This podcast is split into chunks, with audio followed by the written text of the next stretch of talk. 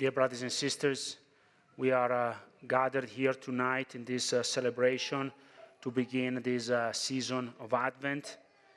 I'm uh, grateful to our Mother Church because uh, every year, cyclically, even though we come with a heart that uh, thinks to know already what we experienced last year, we also see that we want to desire again, even though for many, many years of Advent and Christmases, we want again a new uh, receive this uh, challenge, this invitation from the church to set aside a propitious time to be in God, to wait for Him.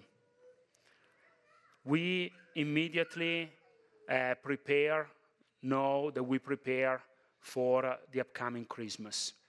We know that that night we will uh, commemorate the center of history, the turning point of our lives, the fact that uh, God became man, that Christ came on earth to tell us that our God is a father, and he sent his son to die for us so that he could claim us back from Satan. But this preparation coincides for the church, and that's what we need to become aware more of the fact that we need to prepare for the second coming of Christ. The second coming of Christ is an apocalyptic theme that often is distant from us. How many times we make decisions keeping in mind that uh, He could come today, in this very moment? How many times we uh, go through uh, fear or anxiety without desiring that He comes so that He can resolve all history. When Christ ascended into heaven, He left us in a state of waiting. The Bible concludes with this invocation Come, Lord Jesus.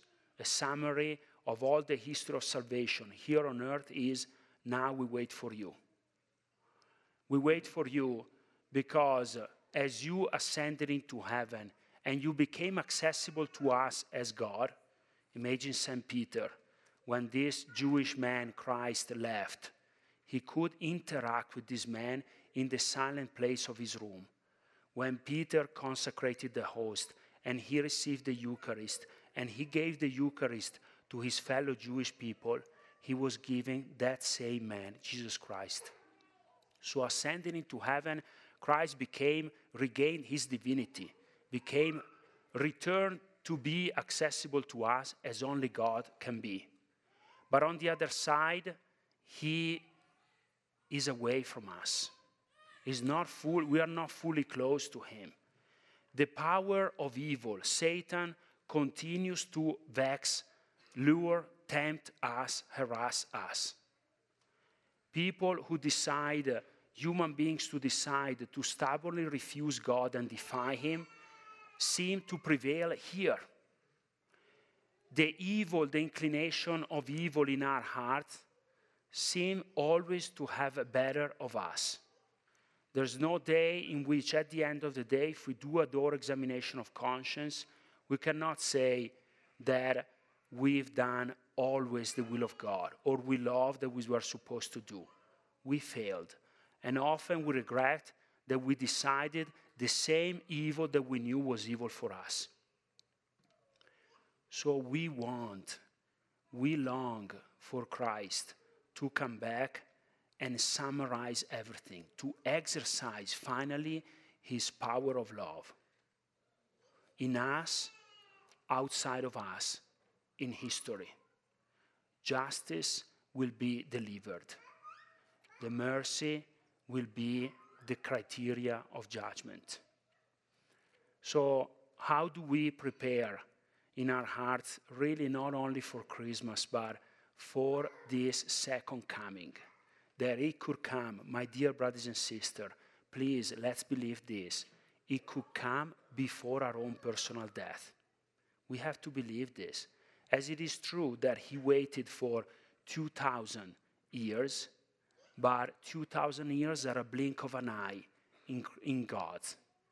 And so, really, he could come today.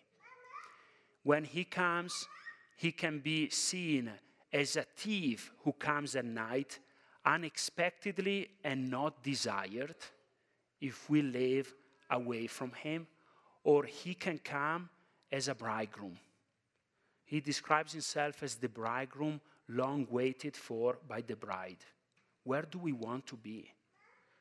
Do we want to be surprised like a, from him, like a thief at night that breaks apart our house, our securities, our comforts? Or do we want to receive him, wait for him, long for him, as a bride waits for his bridegroom? It is our choice. And the church gives to us this time to take advantage of it to reset our hearts on what truly matters Jesus Christ. We're all here because we experienced that Jesus Christ is fulfilling and we make sacrifices in our hearts to place our hearts in Him. So we just need to go deeper. And this Advent is a precious time for this. Let's not arrive at Christmas with the regret that again we desired petty things that leave us empty handed. Let's desire Jesus Christ, our bridegroom, the spouse of our souls. How do we prepare this? The preferable, the uh, preferable path is prayer. Prayer. Silent time in adoration. I invite you to consider seriously to commit to an hour of adoration a week. Um, is not one of the many other proposals.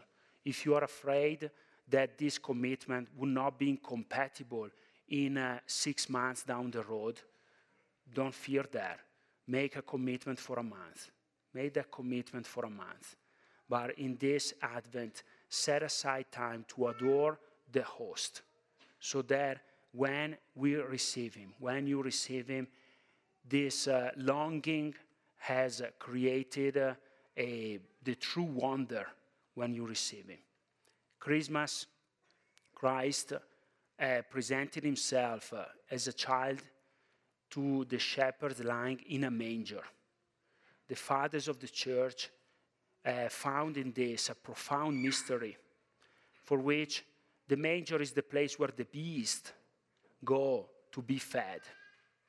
And we human beings lost the best of our humanity being away from God, and we need to return to be humans, to become gods by consuming Christ in the Eucharist.